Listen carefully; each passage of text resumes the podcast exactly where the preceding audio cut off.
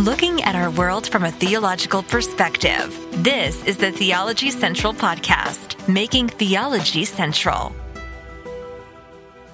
Good afternoon, everyone. It is Wednesday, November the fifteenth, twenty twenty-three. It is currently two sixteen p.m. Central Time, and I am coming to you live from the Theology Central studio, located right here in Abilene, Texas. Well, we are about to begin a journey into a sermon review, and I have strong feelings that this is going to be probably somewhat controversial, probably going to make some people upset.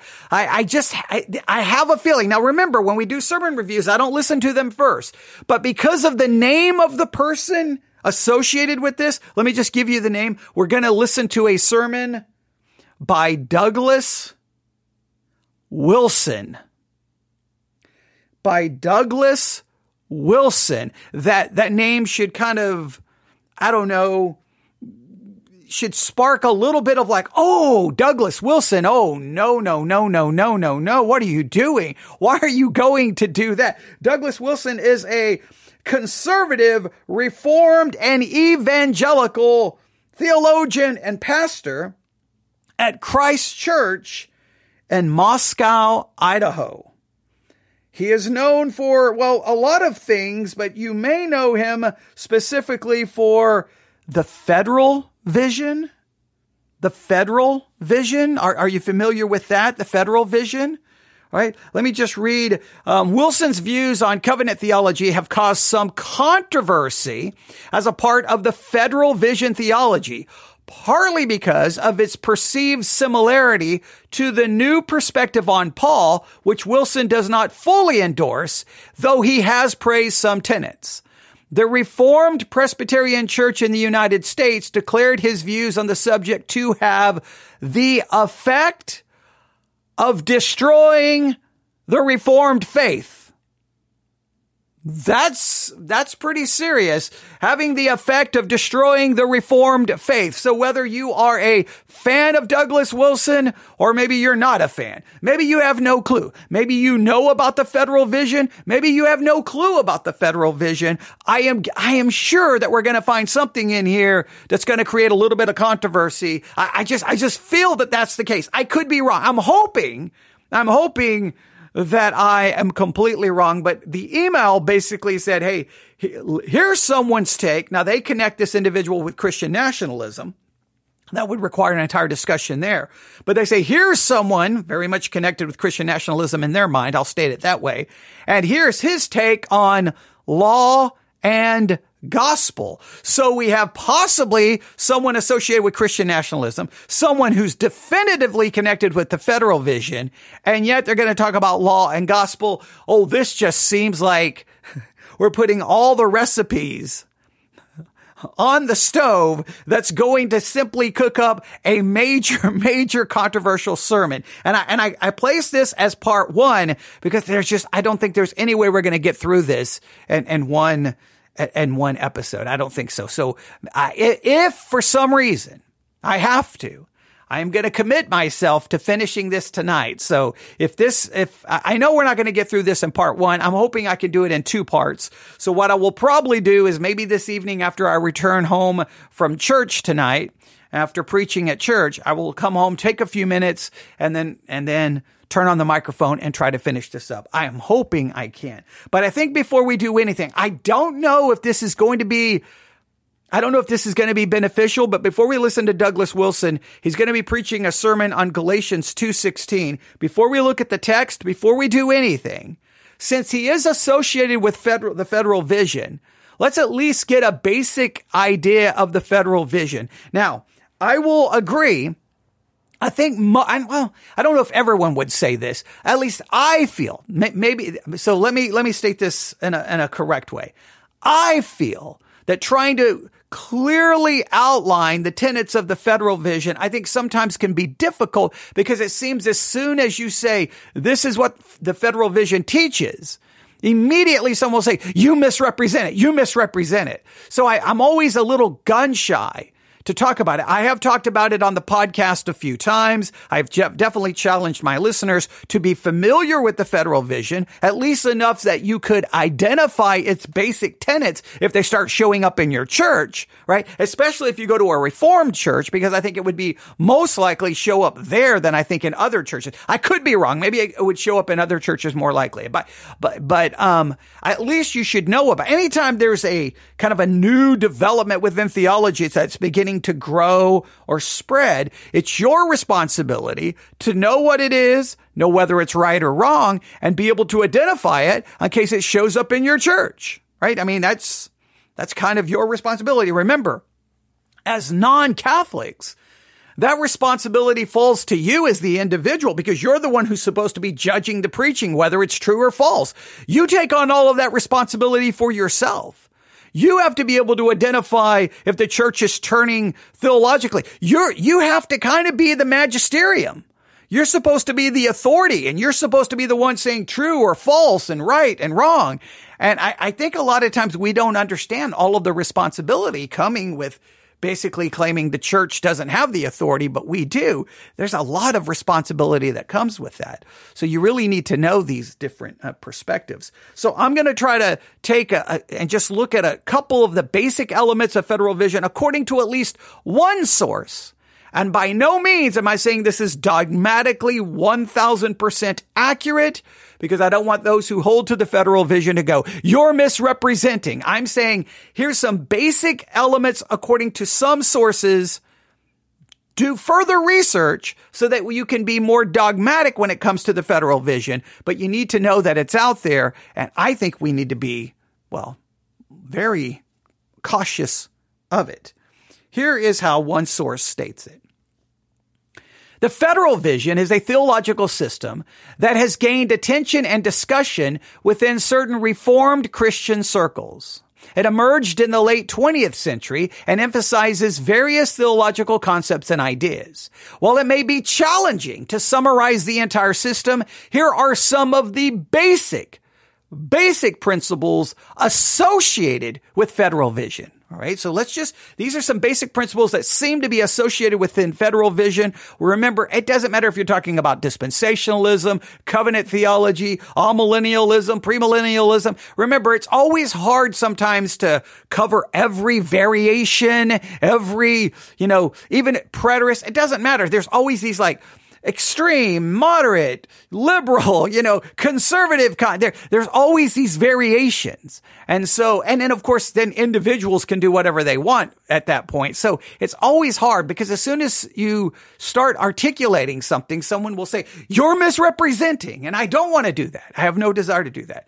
I, what I'm trying to do is give us maybe somewhat of a theological framework in which to review a sermon by Douglas Wilson. If we have a little bit of his theological background, then maybe we'll be better equipped to interpret or to analyze or to critique what he's about to preach. Because we want to be fair. We want, we want to accurately represent. Whenever we do sermon reviews, the goal here is not to pick a sermon that I know is bad.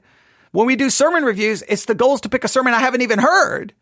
And we try to do so in real time. In this particular case, I, I prefer sometimes not even to know the name. I prefer not to even know. It's like, la, la, la, I don't know anything. So then we can really go into it trying to figure it out. In this case, when you open up the email and it's like, here's a sermon from Douglas Wilson, I'm sorry, that brings along a lot of theological luggage, all right? And that brings a lot, a lot, all right? That's a, that's, you're going to have to check that luggage in, sir. That's, that's too big for a carry-on. There's just too much here, all right? So are you ready? Here are some of the basic tenets, basic principles associated with federal vision. Number one, covenant theology. The federal vision places a strong emphasis on covenant theology.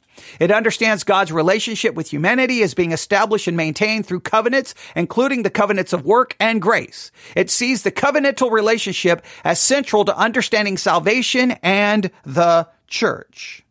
Now, we know within Christianity, there are those who hold to covenantal theology, and there are those who do not. And that's a very clear divide within Christianity. There is no way There's no way to get around that. There's a very clear divide between those two. Very clear divide. So um, I don't approach things from a covenantal theo- theological perspective.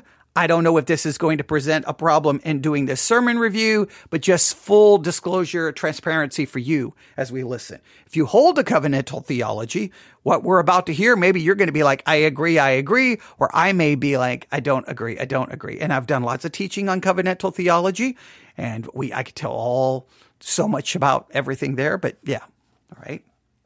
Number two, co- corporate solidarity. So number one, covenant theology. Number two, corporate solidarity. The federal vision emphasizes the concept of corporate solidarity, meaning that individuals are not viewed solely as isolated individuals, but as part of a larger community. This perspective influences their understanding of salvation and the role of the church. Now, we've been talking a little bit about things related to that, right? Remember, we, we did the article, we read the article about de-churching, and then there was basically, hey, if you walk away from the church, you walk away from Christ, you have to have the church in order to have Christ. If you don't have the church as your mother, you don't have Christ or God as your father. Remember, we dealt with that controversy? Well, this seems to possibly, Federal Vision may emphasize the role of the church. Right? Maybe, possibly. Number three, sacramental theology. The federal vision places a significant emphasis on the sacraments, particularly baptism and the Lord's Supper. They view these sacraments as means of grace through which God imparts spiritual blessings and nurtures the faith of believers. So sacramental, believing in them as being a means of grace. Obviously, I am not sacramental. I do not believe in a sacramental system. I reject a sacramental system completely outright.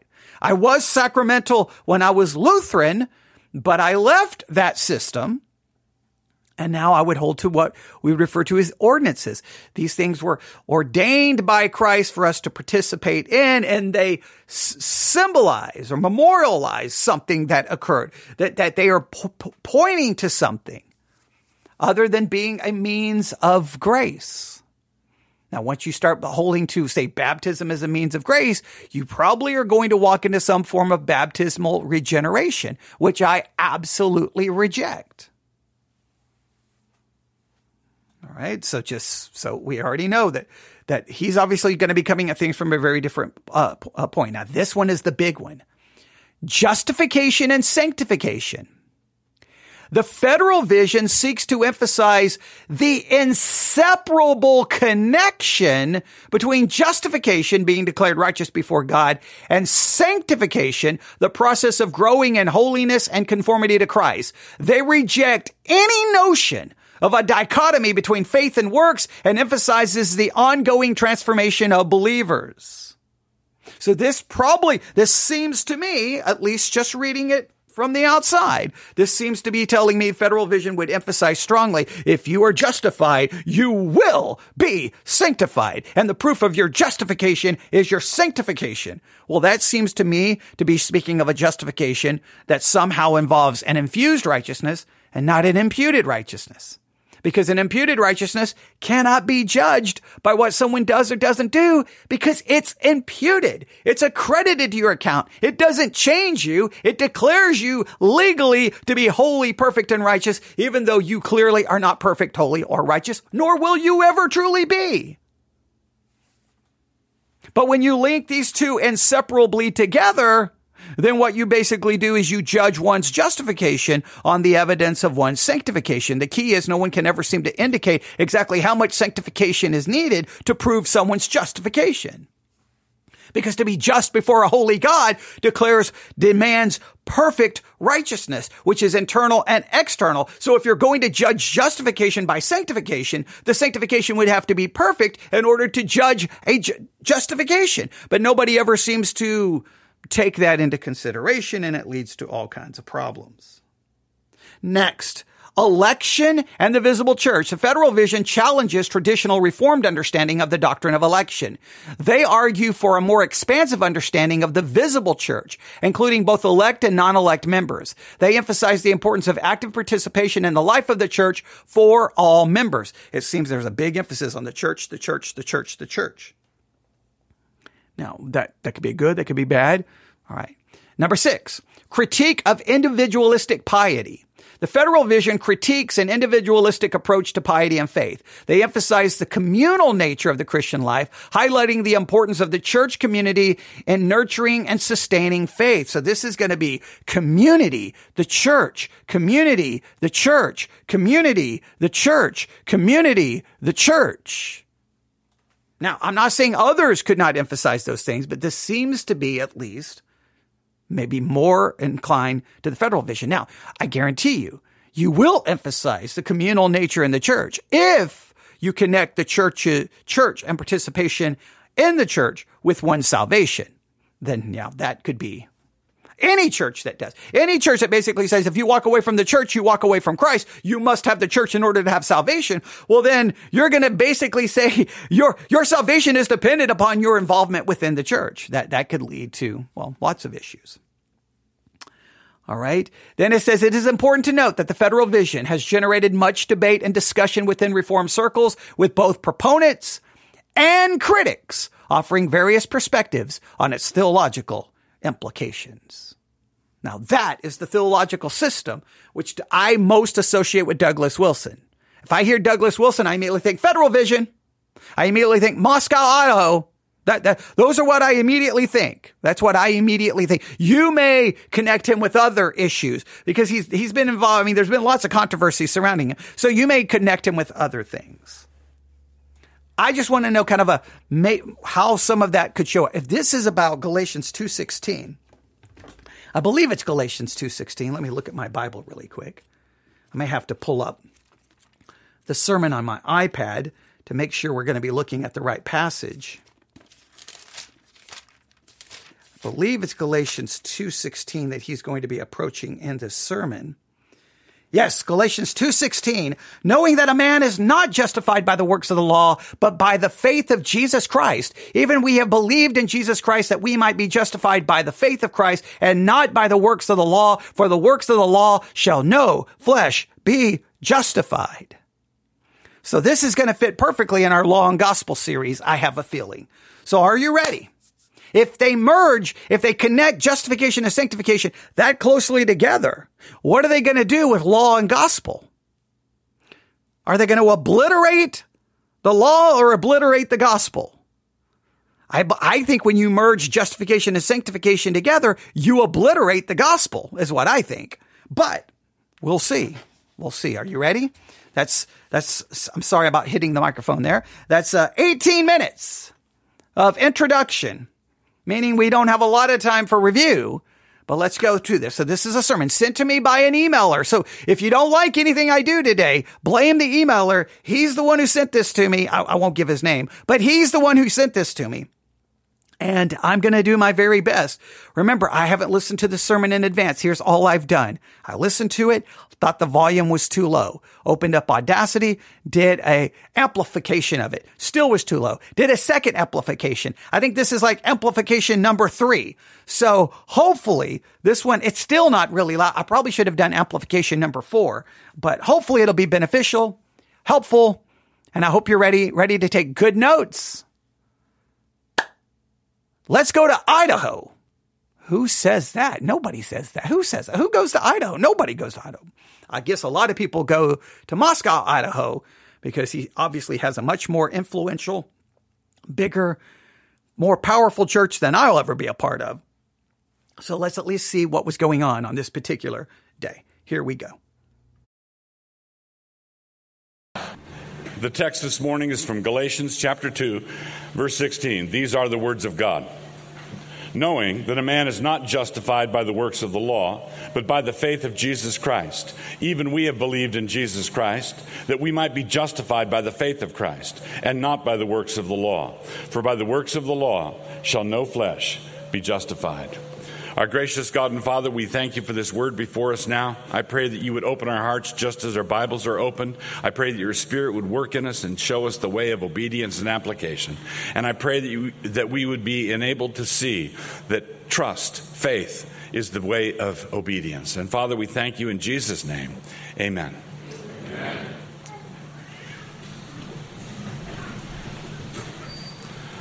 So the law of God is like math. The law of God is like math. It doesn't care about anybody's feelings. The answer's right or it's wrong, and it doesn't matter um, how that makes you feel. It is straight and hard and cold and altogether righteous. It doesn't bend. When you're doing a math problem, there's one right answer, and there are an infinite number of wrong answers, and that one right answer doesn't care what you feel about all the, how invested you are in the wrong answer that you had spent so much time on. At the same time, when this cold, very cold law is resurrected in the body of Christ back from the darkness of the tomb, it comes to us as burning love. So when this cold law comes back from the grave in the body of Christ, it comes to us and we experience it, we believers experience it as burning love. And that's why I am preaching cold law and hot gospel. This is the way we experience it, cold law and hot gospel. So this passage...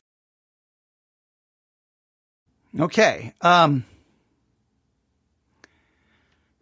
It feels like, now this is just me, just from the very start, he's jumping into this kind of like everyone there kind of knows what he's referencing, right? He's just kind of jumping in using this terminology that, that, okay, I do agree the law is like math. It does not care about our feelings. I completely agree with that. It does not care how I think about it, feel about it. It's God's law. This is right. This is wrong. Doesn't matter how, how sincere you may be. You're either right or you're wrong. I completely agree. But he says when the law comes back from its, like, I think he said dark tomb, it comes back in the body of Christ as burning love.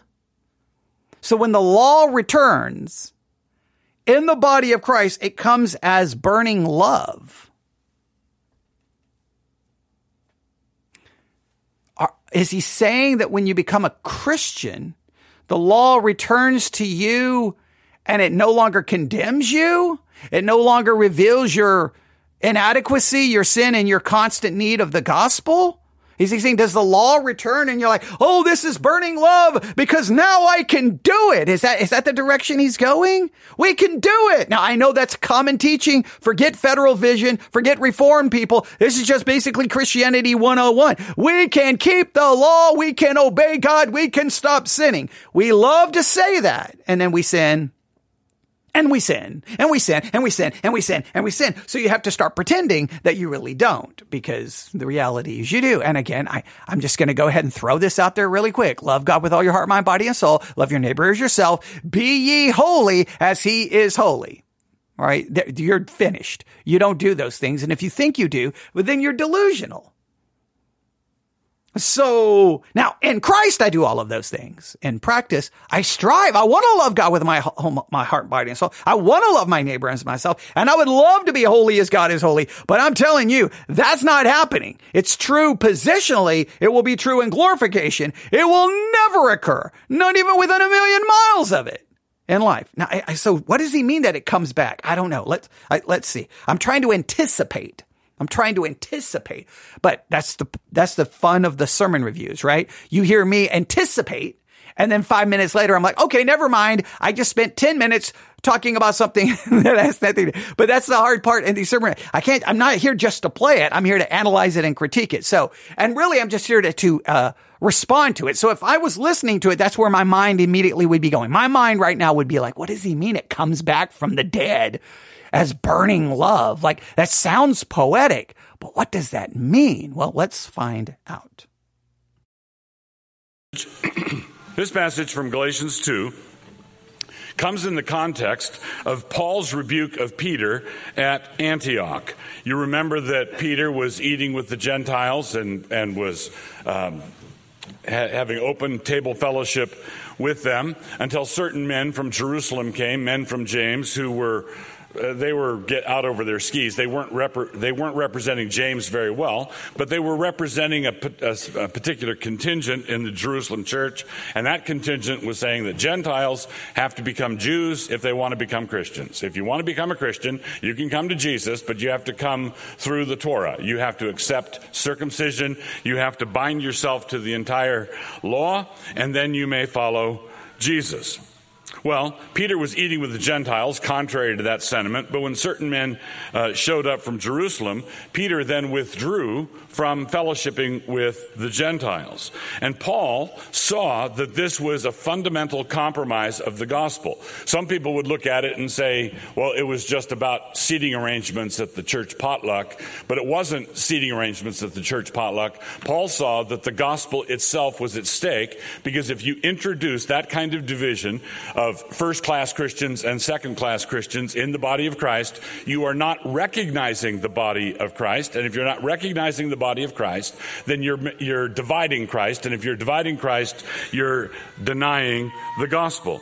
So Paul saw that this was hypocrisy, and so he challenged Peter. He, he confronted Peter to his face, and this is something he says in the course of that confrontation. He either said this to Peter, or he's summarizing afterward the sentiment that he expressed to Peter.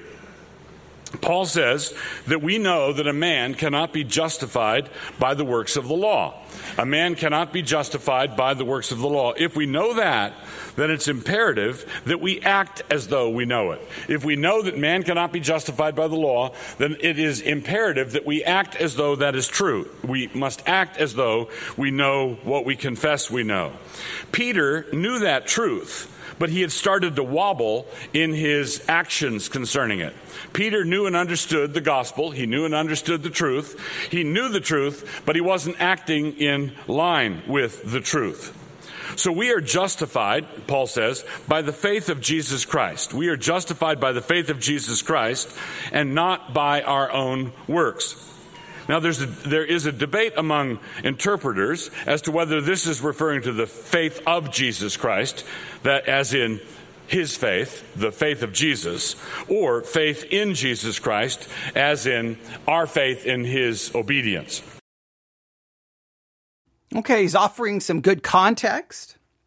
It's the confrontation between Paul and Peter, demonstrating that even Peter, as an apostle, as a believer, with the Holy Spirit, still could be doing things wrong and, and handling things wrong and doing things wrong and committing a sin and treating people in an incorrect way. I mean, it just, once again, just demonstrates that no matter how, it doesn't matter who you are, sin shows up in our lives. And even Paul constantly talks about things he wants to do, he doesn't do. Oh, we can go on and on. All right. I, I'm glad he is mentioning this. There is debate amongst scholars. This is one hundred percent correct, because the King James says, but by the faith of Christ. Is it by, by the faith of Christ that I'm saved, or by faith in Christ? Exactly. How do we understand that? Yeah, much. I agree. There's many, there's lots of different opinions on that. Once again, that's the way it always works with almost every verse in the Bible.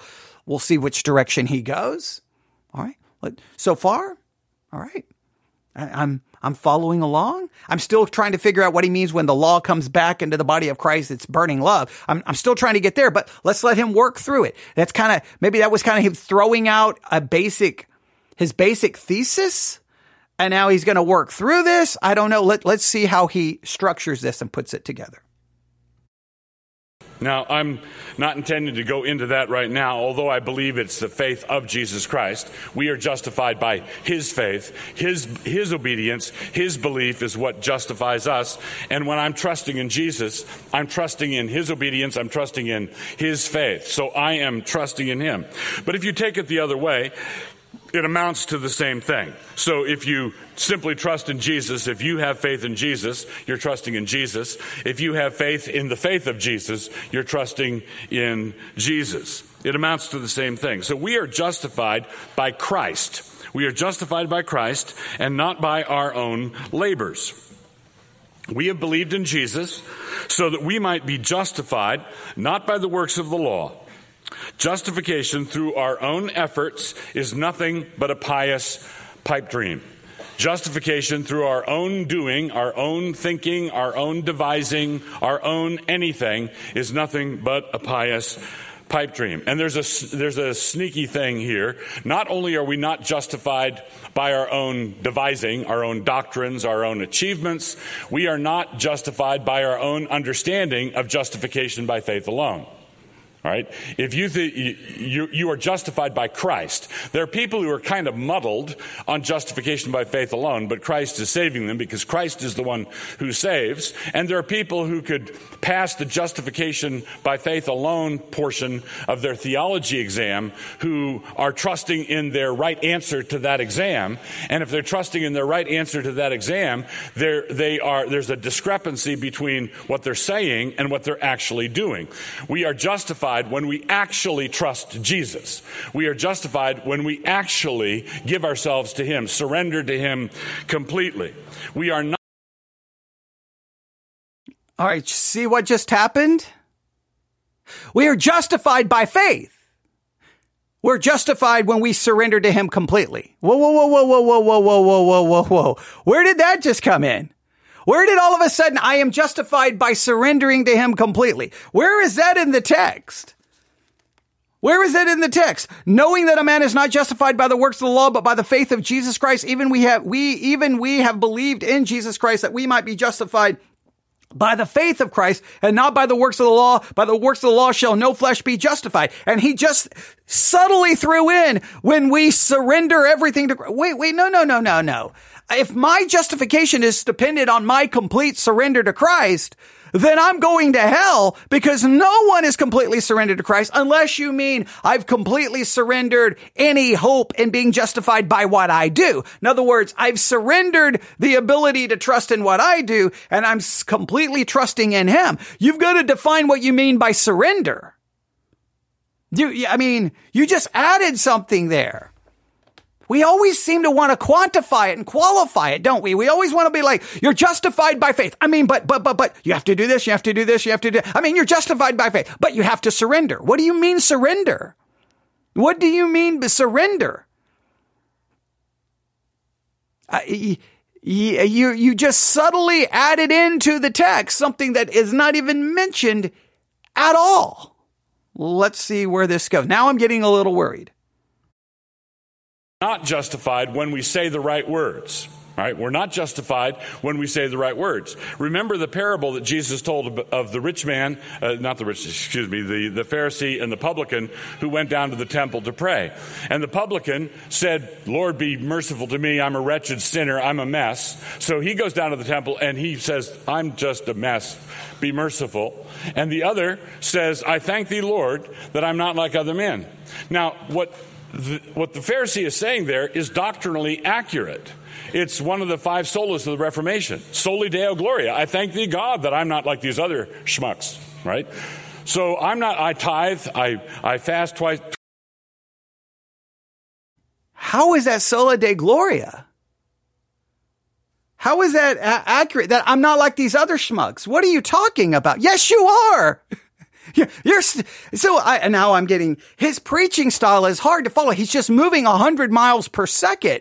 And it's like, whoa, whoa, whoa, whoa. I, okay. So you said we're justified by faith. Then you said that, well, we have to surrender. Then you say, well, it's justified by faith is not this or this or this. And then he uses this parable where the, the, the publican is like, hey, I thank you, Lord, that I'm not like this or this. And he's saying that he's somehow correct. No, that's the problem. He's not correct. He's trusting in his own righteousness, and that righteousness is not sufficient because guess what? He is those things in some way, shape, or form. He doesn't recognize his sin. He doesn't see his sin. He is those things in some way, shape, or form. You're telling me that he was theologically correct to say that the whole problem is he was trusting in his own righteousness. I guarantee you his righteousness wasn't as righteous as he thought it was. Because even our righteousness, even our good works are but filthy rags before a holy God. Twice a week, I do all this good stuff. And Jesus says, this man who said all of these true things, he did all the, the right things, and he thanked God that he had done all the right things. And Jesus says he went home unjustified. He went home unjustified because he was saying the right words and he was trusting in his mouthing of the right words. You have to, your your life, your heart. Wait, can we go to the text? He didn't go home justified because it was trusting in his own righteousness, right? Or am I completely messing up the story? All right, this is always the problem when you just grab in a sermon, you just start referencing another text and you don't actually go there. All right, I, I, okay, the, I'm going to go with the publican.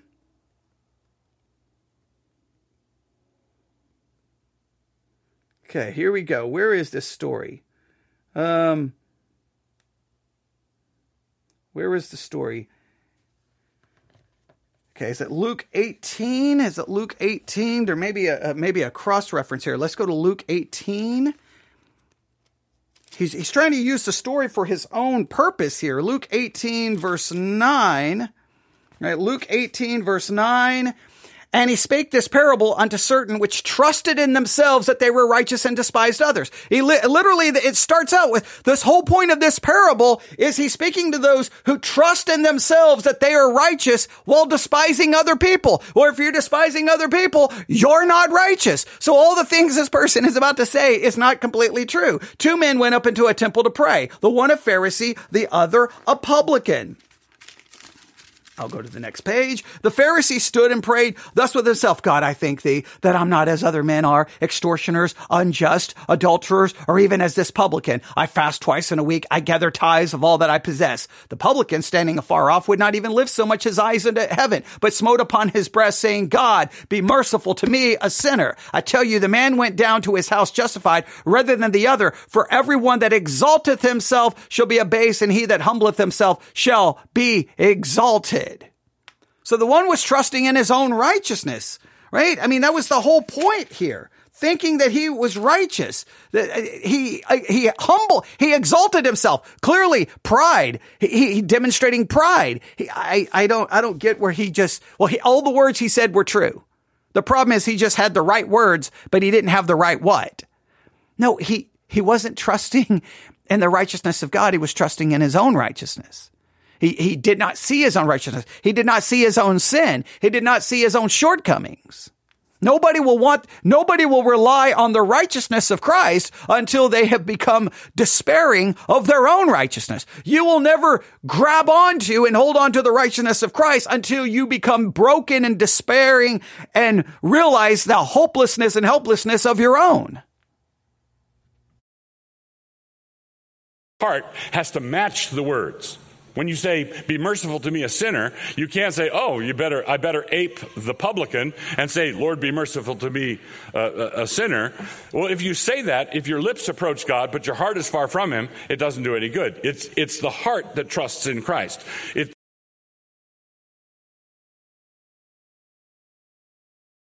Oh boy, here we go, here we go, here we go. All right. I, I know what that sounds so good. Hey, it's not just what your mouth says, it's what your heart says. So your heart has to be right. You realize this just leads to perpetual doubt. So was my heart really right? Is my heart really trusting in Christ? Like, it just leads to doubt. I, I, I hate what we, we feel like we always have to add nine hundred qualifiers to the gospel. Okay, you're justified by faith, but, but, but you have to surrender. You have to have more than the right answer. You got to have more than the right words.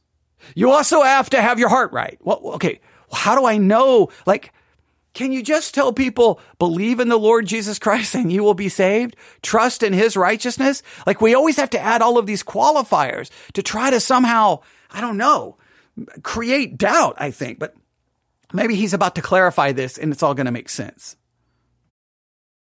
And the and the mouth and the heart, everything has to line up. It's got to be genuine trust in Christ. Now, I've said that the law is the law is cold, hard, rigid, unyielding. But we have to understand that there are different applications of the law. God is one, and this means that his word is unified. God is one, so his word is one. But his unified word can have multiple applications. One word can be applied in different ways. His law is one, but there are at least three crucial applications. Someone in chat just said, it will not make sense.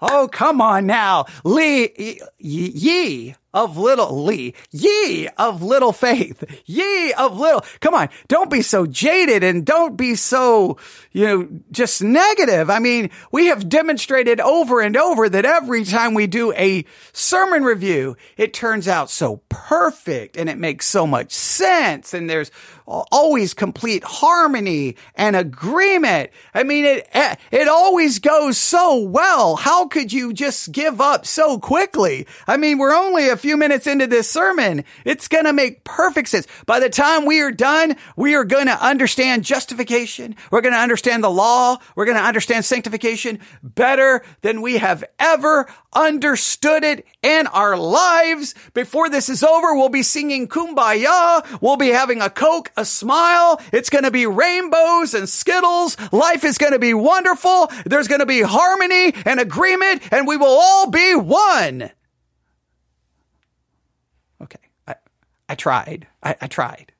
I really did try. But I'm going to be hopeful. I'm going to be hopeful. I'm going to be hopeful. Here we go. And in Reformed theology, we are accustomed to speak of the threefold use of the law. There, there's a threefold use of the law. There's only one law, but the law can be applied. The law can be plugged in. The law, the law can be uh, uh, projected onto or applied to different situations.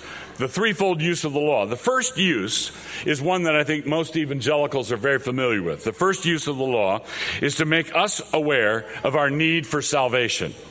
Romans three twenty, Romans four fifteen, Romans five thirteen, seven, seven through eleven, Galatians three nineteen through twenty-four. In this application, the law is impossible to keep. The first use of the law puts a spotlight on our inability. Oh boy, oh boy. Okay, I'm getting nervous. In this application, the law is impossible to keep. Seemingly to imply that there's going to be an application where we do possess said ability. Oh, oh boy, oh boy, oh boy, oh boy, oh boy, oh boy. Okay, I do like the fact that he's going to talk about the three different applications of the law. That's great. I get nervous when you say the first application is the one we can't keep.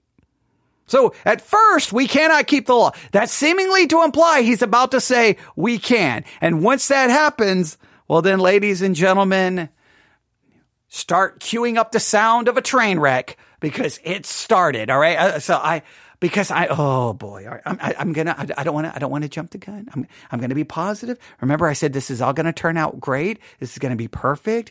It's going to be rainbows, Skittles, unicorns, singing songs, happy, happy, kumbaya, Coke, smile, whatever else, whatever else makes you happy. Okay. All right. Here we go. Here we go. Okay. Okay. Here we go. So according to him, the first use of the law shows us our need of Christ. And this shows us our inability to keep it. I, and now I'm, I'm complete agreement with this. Whenever I see God's law, though, that I think the difference here is I believe that's always the case. Whenever I see the law, I see my inability.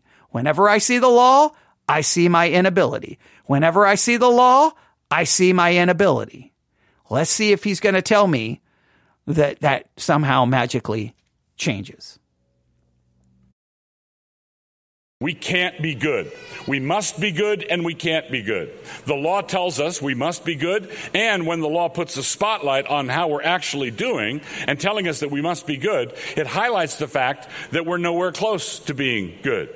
And so this is what this this uh, first use of the law is what's happening when the rich young ruler uh, comes to uh, comes to Jesus and says, "What good thing must I do?" Right?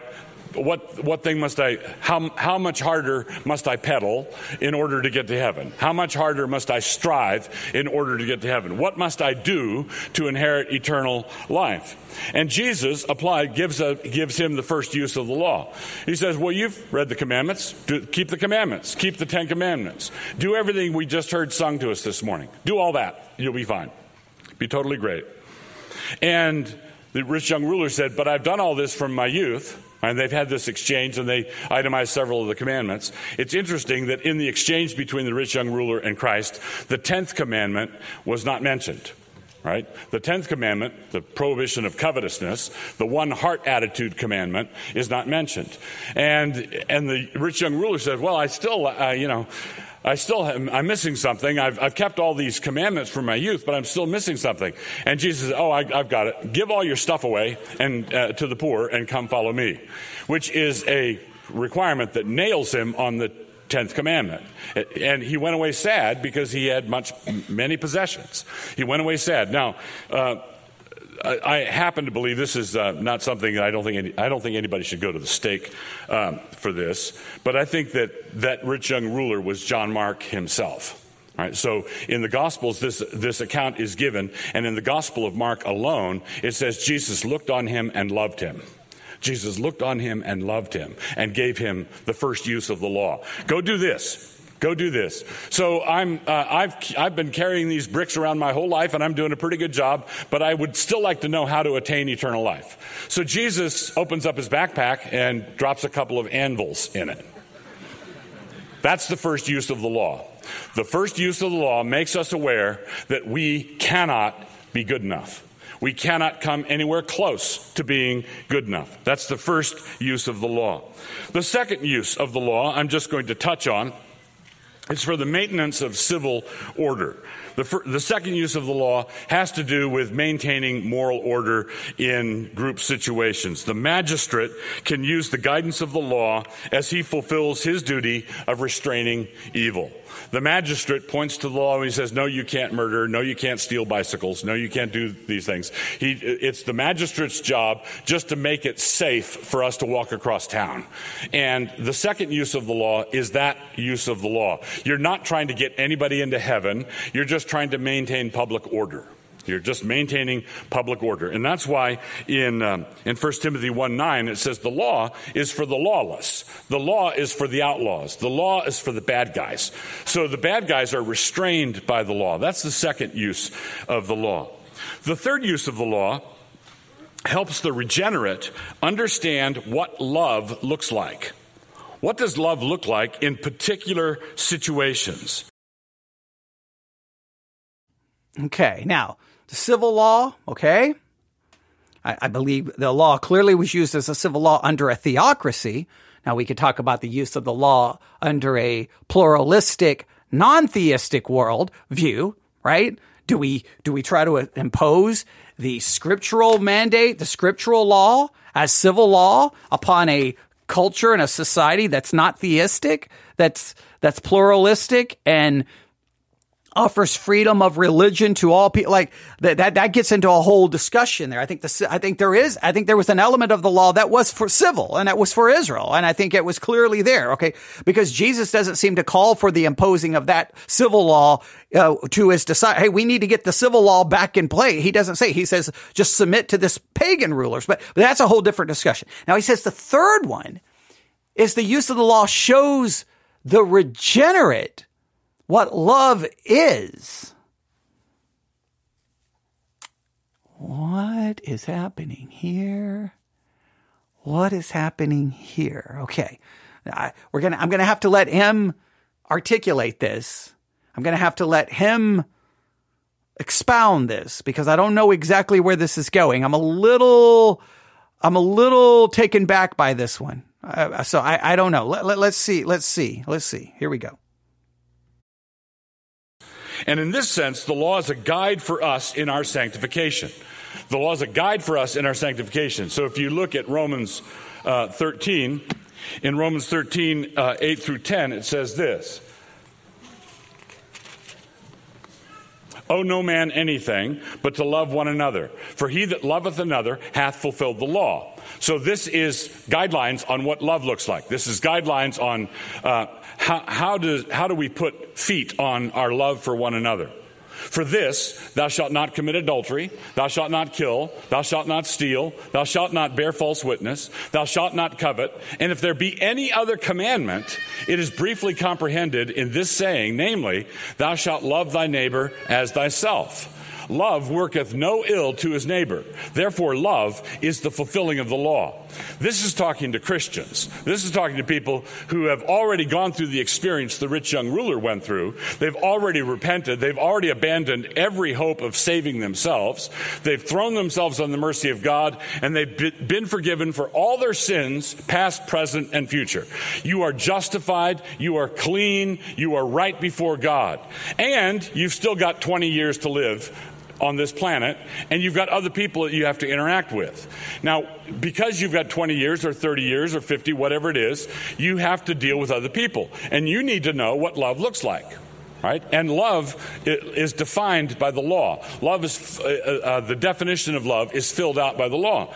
So to take a simple example, you borrow your neighbor's lawnmower, you're mowing, you're mowing your lawn, and it blows up. All right, it, it, while you're mowing, and you don't think you did it, it wasn't, you just had, were mowing for ten minutes, and it blows up. What does love look like? Well, if you rented the lawnmower from your neighbor, you say, sorry about that, here's your lawnmower back. If you didn't rent it, you just borrowed it, and it blows up, you give your neighbor a lawnmower. Right, that's, or you try to. If he's if he's letting love be defined by the law, he's going to have he's going to be pursuing it another way. Two Christians going through the door, right? You first. No, you first. No, no, you first. Nobody ever goes through the door. But you know, you know that what because the law of God says basically, if you borrow your neighbor's mule and and the animal dies while you're using it, then you restore the mule to your neighbor. That love is defined by the law. So that's the third use. The third use is for the regenerate. The first use is for the unregenerate, to make them aware of their need for salvation. The second has to do with civil order, and the third has to do with your sanctification, your walk. Okay, I kind of understand. He's just phrasing it in a different way. I think what he's basically saying is the law serves as a guide to right and wrong for the believer, for the regenerate. I, I got no problem with that. Now, he, he's borrowing from Romans thirteen that love fulfills the law, because, well, the law calls us to love God supremely and love our neighbor as ourselves. So, yes, it. I guess in that sense, it does define how we should act in love, because love is the fulfillment of the law. I got that. Okay. So it does guide us. It does direct us. We are to consider it. We are to pursue it. Now, I still think this is very important, that even though we are to pursue it, it does guide us. It does direct us. It does tell us how we should think and how we should live. At the exact same time, it is still condemning us. It is still convicting us, and it still will demonstrate over and over and over our inability to ever get it right anywhere close to the way we are supposed to. Because every time we are like, the law says this is how we are to love, we will demonstrate over and over and over that we love self above everything else, and that typically what we love is we love others who provide something for us. So I will argue that the law can be, a, it is a guide, and it does direct, and it may even show us what love is. But it, at the same time, it will demonstrate our inability, because that inability is not taken away. In salvation, the inability persists because we still have a sinful nature. All right? So, all right?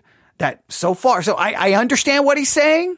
I would just add that little extra to it to bring the inability that he mentioned in the first. And guess what? That inability of the first comes over to the second. If you want to use God's law as civil law, the people are not going to keep it. Read your Old Testament. Nobody did, okay? And if you bring it over to the third use for the regenerate, saying, here's what we're supposed to do, we're still not going to keep it. The, the bottom line is, no one's ever going to keep God's law, because we cannot, because it's God's law, which is purely ho- pure, holy, and demands perfection internally and externally. We're going to fall short because we all have a sinful nature, and that sinful nature is not eradicated when one becomes a believer. With God. Now, you can see, I, I hope you can see, how individuals who are jealous for the purity of the first use of the law would be suspicious of those who make much of the third use. All right, if Christians are talking about, oh, well, we ought we ought to do this for our neighbor because because Deuteronomy says, and some Christians who are zealous for evangelism are going to say, what are you quoting Deuteronomy for? People are going to think if, if you urge them to love and good works, they're going to think that they're earning their salvation by love and good works. No, no, of course not. Ephesians two, eight, and nine, by grace are you saved through faith, that not of yourselves, it's the gift of God, lest any man should boast. So we are not saved by our good works before, during, or after any of this. But Ephesians two ten, the very next verse, says, for we are God's workmanship, created in Christ Jesus to do good works, which he prepared beforehand for us to do.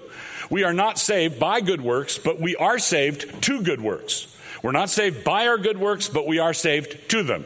We're not saved by the law in the first use of the law, but we are saved to the third use of the law. And this is just another way of saying that Christians are freed up by their justification, by their salvation, by their conversion.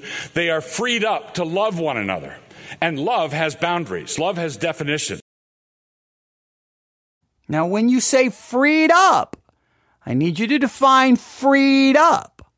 I got no problem saying we are not saved by the law, or we're not saved by good works, but we're saved unto good works. I got no problem saying that I am saved unto, that now that I'm saved, I am to pursue, follow, desire, want. I got no problem with that. I got no problem saying that because, yes, the law is still there. As I mean, it's all over the New Testament. Do this, don't do this, do this, do that. I got no problem with that. It's there. I am convicted by it every day. I would only add that the law, even for the third use, will still condemn because we're going to fall short and we're still going to have to, to rely on Christ. Now, when you say that my in my justification, I'm freed up to love, are you saying that in my justification, I now have been given the ability to love God with all my heart, mind, body, and soul, and love my neighbor as I, myself? Are you saying now I possess an ability that I did not previously possess? That's where then the argument would ensue. Let's see where he's going to go. Love is not a shapeless, inchoate mass. So, what do we do when when you're talking uh, with other believers, and someone says, well, I believe in a law gospel hermeneutic, or I, be- I believe that we should have an understanding that some parts of the Bible are law and some parts of the Bible are grace. There are some believers who do want to think in terms of a law gospel hermeneutic, and I think that this leads us up a, a blind alley. I think we're going to find ourselves entangled in a host of confusions if we do this. Okay, okay, okay, okay. Now he's going after someone like me, right? As someone from, from, or, or from Lutheranism. Clearly they hold it to a law gospel hermeneutic. He's saying that if we follow a law gospel hermeneutic, we're going to end up uh, down a blind, blind alley. Oh boy, I, I need, I need to hear this, right? Because I don't want to end up in a blind alley. So if you've been listening to me, we spent over a hundred hours working on law gospel. Now we have someone saying, no, no, no, no. If you follow that hermeneutic, you're going to end up in a blind alley. Now, once again, this is the never ending, perpetual frustration I have in the world of theology and Christianity, because everyone tells everyone else that they're wrong, right? So I believe clearly in a law gospel hermeneutic. Clearly do I believe that. In fact, I believe the Bible can't even be correctly understood without it. He believes, no, no, no, no, no. You follow that hermeneutic, you end up in a blind alley. Com- radically different approaches. All right. So, all right. yeah. So black and so black versus white is confusing. It, it, it, it, it can be very confusing in this particular case because These, I mean, a radically different approach. So I, I need to understand his approach. He thinks my approach is completely wrong. Okay, I'm willing to hear his approach. He doesn't want me to take a law gospel hermeneutic. So what does he want to offer up as a alternative to the law gospel hermeneutic? I want to know. I really do. I really do, because I'm willing to set aside. I'm, I'm holding a booklet right here. I'm going to pretend that this is my law gospel hermeneutic. I'm going to set it aside, and I want to hear what he wants me to replace it with. What is it? I really want to know. Let's find out. Hermeneutic is a big word, um, like delicatessen. Right. Big words shouldn't be scary, right? A hermeneutic, a hermeneutic simply tells you, uh, it, it describes your pattern of interpreting a text. So what is your hermeneutic? How do you how do you interpret the text? Do you? I just find it hilarious. I do. That, again, within the non-Catholic system, sometimes what we do seems to call into question if we really believe our own system. Remember, within the Protestant system, there is no magisterial authority. The church doesn't have the authority. The church does not define doctrine. The church is not the one who ultimately makes the determination. The people in the pew with their Bible, they listen and they determine whether the preaching is true or false. They determine what is right and wrong. Well, if we're, if, if you're going to say the people in the pew possess said power, then why do you have, why do, when anytime the pastor preaches on hermeneutics, he has to say, it's not a scary word, and let me explain what it is. The people in the pew should be experts on hermeneutics since they're the one judging the sermon. How can you judge a sermon if you don't even know what the word hermeneutics means? So either we don't truly believe the people in the pew have said authority and power, or we believe the people in the pew have said power and authority, and they don't even need to read a hermeneutics textbook. They don't even need to know what hermeneutics is. So on one hand, the church treats the people like, you don't really know these big words. Let me break it down to you. On the other hand, while you're breaking it down to them, they're the ones sitting there with a notebook going, he's wrong, he's wrong, he's wrong, he's wrong. So I don't know which one it is sometimes. Our system is so confusing to me. No, the church is not in uh, uh, the authority. No, there is no magisterial authority, magisterial authority. There is no pope. I listen and I determine if what is being preached is true or false. Okay, well, then that makes you the authority. And if you're the authority, should you not have some area of expertise when it comes to biblical interpretation? Like, I don't know, hermeneutics? Okay, I don't know, but I digress. Interpret it in a historical, grammatical way? Do you interpret interpret the text in an allegorical way? How do you interpret it? That that's what hermeneutic refers to. Now, when some Christians refer to a law gospel hermeneutic, what they're what they're saying is that I think that certain passages are just law and other passages are just grace. So the word hermeneutic has to do with how we interpret a text, like the Scriptures. And so what this means is that they want some passages in the Bible to be law, pure and simple, condemning us in our sin, and other passages to be gospel, offering us a gracious way out of our bondage to sin. But this won't do. We couldn't really color code a special edition of the Bible.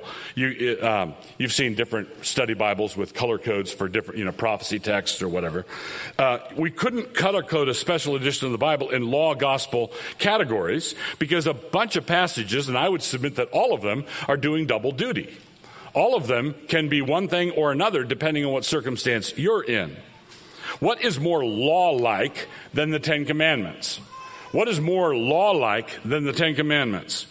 And how do the Ten Commandments begin? And God spake all these words, saying, I am the Lord thy God, which have brought thee out of the land of Egypt, out of the house of bondage. So what color is that?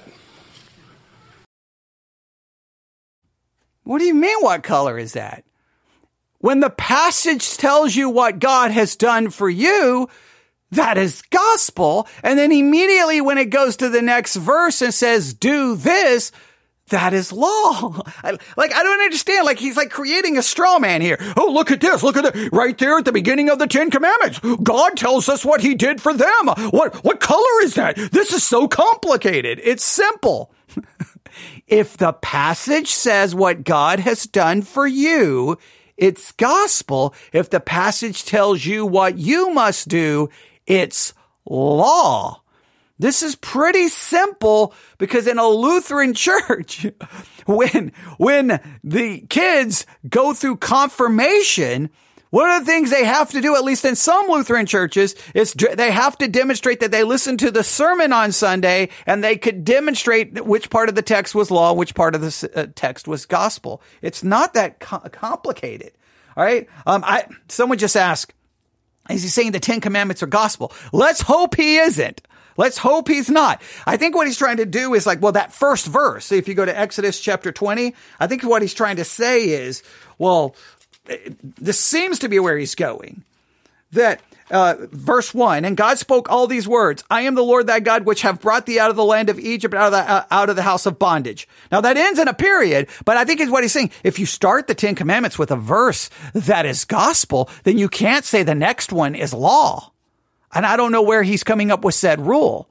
One verse can be gospel. The very next verse can be law. And I will argue that in one verse, you could have a gospel portion and a law portion. All you need to do to draw the distinction is which part emphasizes what God has, is, or will do for you, and which part of the passage emphasizes what you are called to do. The part that emphasizes God's action for you or on your behalf is gospel, and the part of the passage that emphasizes what you must do is law. It's not that complicated. He's trying to act like this, these people confuse it so much. It's not that confusing. So, so far, he's not even giving me an alternative yet. He's not even giving me an alternative yet. He's simply criticizing it by claiming that it's too complicated. It's too convoluted, but he's not yet even come close to demonstrating how it's complicated and convoluted.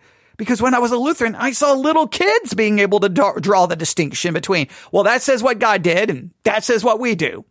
So if kids in confirmation class in a Lutheran church can pull it off, I'm pretty sure Douglas Wilson can pull it off. All right, is that grace? I brought you out of the land of bondage. I brought I brought you out of bondage. I destroyed Pharaoh and his armies. I split the sea for you. I had millions of you march through the sea. I delivered you. I saved you. And then I started raining bread out of the sky on you. Right? I delivered you from Egypt. Is that law? No. That's grace. Grace, grace, more grace. And it's in the preamble to the Ten Commandments. That's the, what's so what color, if I had blue for law and red for grace, what color is that? You just identified it. It's gospel. It's grace. What do you mean? It ends in a period. Okay. What, what, what do you, like, what, what color? What color? Well, first of all, we don't have to use color coding, but if you want to use color, code, color, color coding, let me help you. If you're going to say blue is gospel, verse two is gospel, verse three would be red if you're going to use red for law. It's not really that complicated. Don't use a law-gospel hermeneutic because it is so confounding and confusing. Well, he just clearly demonstrated which part is gospel. I, I, I'm not... I, I, I can help you come up with better arguments against it than this. If this is your, if this is your number one argument, okay, then I'm going to go over here and pick up my law gospel hermeneutic and I'm going to bring it back right now. I'm no, I'm going to leave it down. I'm going to, I'm going to let it, let it, I'm going to lay it to the side. Okay. I got to wait for some more reasons why this is such a horrible hermeneutical approach. I can't, I can't color it one way or the other. And, but it gets more complicated. Here's an odd statement about the law from the Old Testament, Psalm nineteen. The law of the Lord is perfect, converting the soul. The law of the Lord is perfect, converting the soul. The testimony of the Lord is sure, making wise the simple. So what color is that? This law passage is a grace passage. Now, I do agree. You could say, well, the law converts the soul. Is the law a part of conversion? Well, it is, because there is no conversion without first acknowledging your sin. The law convicts you so that you can be sin. And the law there, is it not just a reference to God's revelation in general? Is it only a re- is that term only speaking of? Psalm nineteen is speaking about God's word, right? All of God's word? Is law there being used in a very specific technical way that that's only referring to the things that says what we're supposed to do? Or is it just referring in a generic way to God's revelation? But I will say law is a part, law is a part of conversion. You can't be converted apart from law, because law is the first step. It shows you your need of grace, right? So I, I don't know. I will agree that that one's a little bit more confusing than the first, the first attempt did not make any sense. This one makes a little bit more sense. So I understand why it could be a little com- uh, confusing, but I will argue, I don't care which hermeneutical system you all apply. You will always find texts where you're like, I don't know what to do with this. So if you're going to throw out a hermeneutical system because one text presents a problem, I don't know if you're going to have a hermeneutical system left.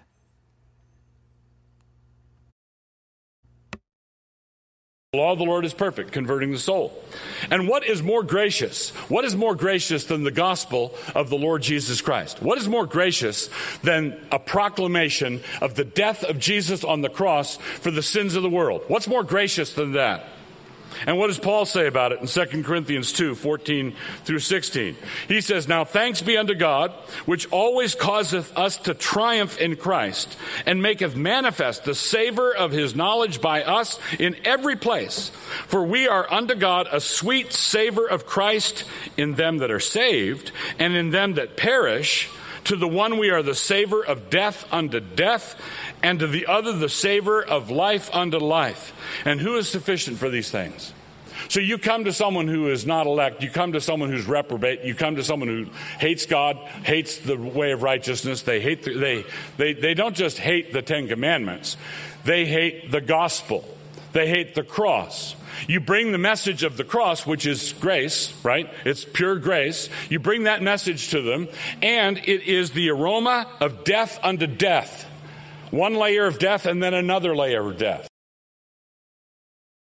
He's obviously never studied basic books on the proper distinction between law and gospel. Hey, C F W Walther would be a good place to start. You wouldn't, if someone who hates the law and hates it, you don't present the gospel to them. You present the law to them. That, that's like a major part. Remember, we've talked about this in our hundred hours plus of studying the proper distinction between the laws. What are you even talking about? Someone who hates the law, you don't present the gospel to them. They need the law. Someone who is crushed by the law, you present the gospel to. That's the whole reason the hermeneutic exists. Oh, I can't stand when someone criticizes a theological system without clearly even bothering to try to figure out and understand. C F W Walther is like, I mean, that's like the primer of the proper distinction between law and gospel. I mean, even if you don't go through his full lectures, you could go through God's no, God's yes. I mean, that's a basic, just a, that's like, you know, C-spot run level of understanding of law and gospel. You could at least take a little bit of time to at least understand that the proper distinction also involves when to provide law or when to provide gospel. That's been a major part of all of the theses that we've covered so far using C F W Walther. And what I just quote, what I just declared to them is gospel, salvation, the offer, the free, the free offer of the gospel. I've offered them forgiveness, and it's death. So what color is that passage? You can't color code the, you know, you, you can't color code the Bible and break it. If the passage speaks of what God has done for us, then it's gospel. It's not that hard. It, it, it doesn't become law because those who hate the gospel will still hate it, and it's almost death to them. It doesn't change whether something is gospel. Gospel is determined is, does it describe what God has done for us? What God has done. If you say, for God so loved the world that he gave his only begotten son, that whosoever believeth in him should not perish but have everlasting life, that is clearly gospel. But if I present that to someone and they hate it, or it's death to them, that doesn't change that it's gospel. It just shows that the gospel is not going to be of any impact to them until they first are crushed by the law, meaning they need the law and not the gospel. I don't understand. That's not even confusing. It's not even difficult. It just requires a basic understanding of the basic elements of the gospel. So your number one and your number three argument is useless, worthless, and you're just trying to create a straw man. Your second one, I will give you a little bit. Yeah, that could be a little bit confusing because it says the law converts the soul. I'm willing to accept that one's a little difficult. The first and the last, I mean, you're you're literally ignoring the basic concept of the entire concept. Out neatly into law passages and grace passages. So what's going on? What is going on here? This tells us, I, I believe there is a fundamental law-gospel divide. There is a fundamental law-gospel division. But this tells us that the law-gospel divide is not to be found in the text of Scripture. It is found in the difference between one kind of human heart and another kind of human heart. It's found between the, the regenerate and the unregenerate. For the regenerate, everything from God is sweeter than the honeycomb. If if someone's born again, if the Spirit of God has moved in your heart, if the Spirit of God has quickened you, if the Spirit of God has brought you to life, then absolutely everything your loving Father says and does is precious to you. It's grace. It's undeserved grace. Oh boy, you look at the law and say, oh boy, he's, now he's telling me how I should live. Oh boy, now he's telling me how I should, I can love him more adequately. Now he's telling me how I can love my neighbor. And look at this, more information. Oh good, law, yay. Right? And, but that is just not true. That is not true at all. You can be saved and still look at the law and go, woe is me. I am undone. I will not do this. And sometimes say, I don't even want to hear it. I don't like it. To say that anyone who is saved is just going to be like, oh, the law, it's just precious to them. The law is just, that is ridiculous. If you're saying it's impossible to distinguish when the text is law and gospel, but now you're saying the way to distinguish it is if a saved person reads the law, they're like, this is wonderful. This is precious. I love this. Give me more. Well, then I guess there's not a lot of saved people, because if anyone who's even remotely honest with themselves will time and time again going, oh, man. Oh, more law. I can't do this. I can't do this. I'm so weary. I'm so tired. No, I need the gospel. The gospel says, I've done it for you. What, what is precious is the gospel. What is always condemning and overwhelming and can be a burden is the law. I do agree that as a Christian, we do, there's going to be a part of us that wants the law and love the law to some level. But there's going to, look, if we're going to be honest, our sinful nature at times is going to be like, I don't want it. I don't like it. And I don't love it. Who, who does that? A regenerate heart does that. And then you come to an unregenerate heart and says, let me tell you how you can be liberated from your bondage to self. And the unregenerate heart says, but I don't want to be liberated from bondage to self. I love me. I love me first. And he's going to keep saying that unless God reaches into his heart and takes away his heart of stone and gives him a heart of flesh. And then he will say, thank you. There you have it. He just now, once again, this is where Christianity cannot keep itself from doing this.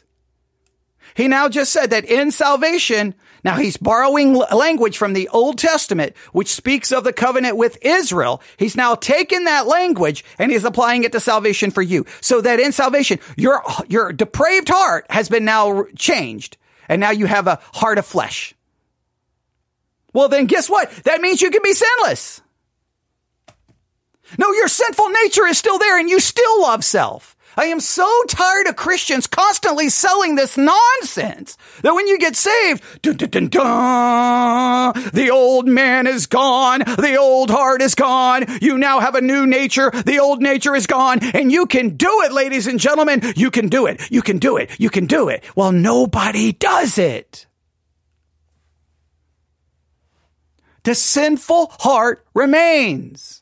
The sinful nature remains, which demonstrates and proves why two thousand years of church history. And what have we seen in the church? Sin, sin, sin, sin, sin, sin, sin, sin. From the pulpit to the pew, to the Sunday school room, to the, to the nursery, to the elementary class. Sin, sin, sin, sin, because it's all a bunch of depraved people who believe in Christ, who are saved by grace alone, by an imputed righteousness, who still possesses a sinful nature. Right? God has to do the initial regeneration. We don't, we don't operate, we don't twiddle any knobs, we don't operate any levers to get God to regenerate us. When we are, when we are dead in our trespasses and sins, as it says in Ephesians two, when we are slaves to sin, as it says in Romans chapter six, we are stuck there unless God unilaterally, on his own, speaks the word and we are quickened. All right, so when Jesus when Jesus raised Lazarus from the, the dead, that resurrection was not a cooperative effort. Jesus wasn't pulling and Lazarus pushing. Lazarus didn't contribute anything whatever to the resuscitation of Lazarus. Lazarus was dead. He didn't do anything. And Jesus spoke the word and Lazarus came to life, and then Lazarus did something. Then he came out of the tomb. He came out of the tomb just as Jesus wanted him to do, just as you love your neighbor after you're, after you're born again, you love your neighbor, and after you're born again, you want to know how to love your neighbor better, and so you're hungry for God's word. But before that, you're going to hate all of it. You're going to hate the command to rise up and be forgiven. You're going to hate all of it until you're actually in possession of a new life. I have seen lost people love their neighbor far better than I've seen Christians.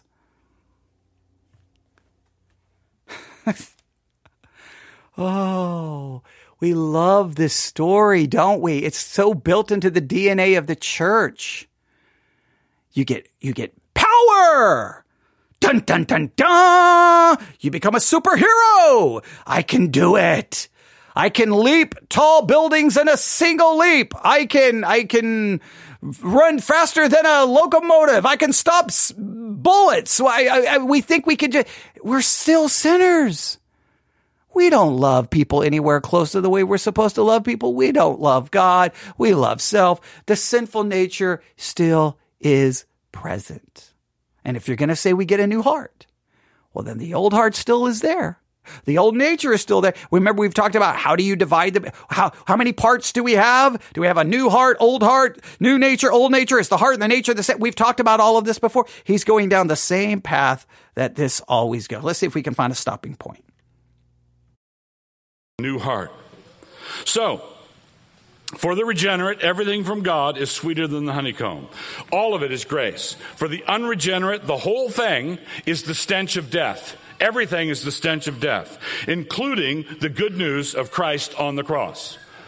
Including the good news of Christ on the cross. All of it is law and condemnation.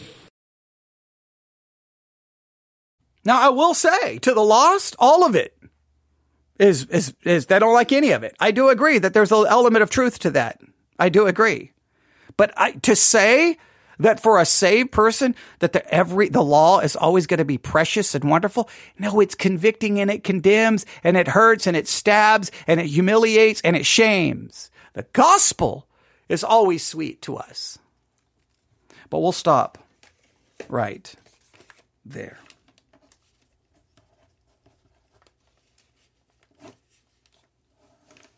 And that concludes. I... I I, I wish we could finish it, but it's already three forty almost, so I've got to get ready for church tonight. So um, we'll stop right there, and uh, unfortunately, we'll have to come back. I always hate – that's just, that's why I, sometimes I'm hesitant when you send me sermon reviews because they always turn into multiple parts. But we don't have a lot left, so hopefully we can finish this tonight. I, I know that disconnect always ruins it to some level because now coming back in, it's always difficult. But we'll find a good starting point this evening, and we'll try to, to – To to uh, uh, we'll we'll try our best to to fix this uh, tonight and make it make sense. But so far, there's really nothing unique about this. This is the standard evangelical approach. You get saved, you now have magic power, you have supernatural power, and you can do it. Now, obviously, at some point, he would have to argue there's Christians sometimes that don't seem to love the law and they keep convicted. By, like he he's not bothering to even uh, it, it's almost as if everyone gets saved and dun, dun, dun, dun. They can now keep it. They can love. They can do it. They're obedient. They're do it. They can do it. And they all love it and everything's wonderful. But we know that that's not the way it works. But I, we never want to acknowledge that reality. And we always want to create this picture of a fake reality. I always say it's a Christianity we sell that has no at, connection to the reality that people actually live. But you can tell me what you think. Email me news I F at yahoo dot com. That's news I F at yahoo dot com. news I F at yahoo dot com. That was eighty-two minutes. Hopefully something in those eighty-two minutes were beneficial. Email me news I F at yahoo dot com. And if you want to hear a more further distinction of law and gospel, well, I'm going to place this in that series on law and gospel, but go listen to the whole thing because it's like over a hundred hours of teaching on the proper distinction between law and gospel, and it's not near as complicated as he pretended that it was to now get into what I guess he thinks is now so easy to understand. The distinction between law and gospel depends on the heart. I don't think it's that simple, but you can tell me. All right. Email me news I F at yahoo dot com. news I F at yahoo dot com. Thanks for listening. Everyone have a great day. We'll be back live streaming at seven p.m. tonight from Victory Baptist Church, which is located in the middle of nowhere. And then hopefully as soon as I get home, I'll take a break and then we'll try to finish up this review. All right. So that tomorrow everything will be finished. That's the plan. All right. Thanks for listening. Everyone have a great day. God bless.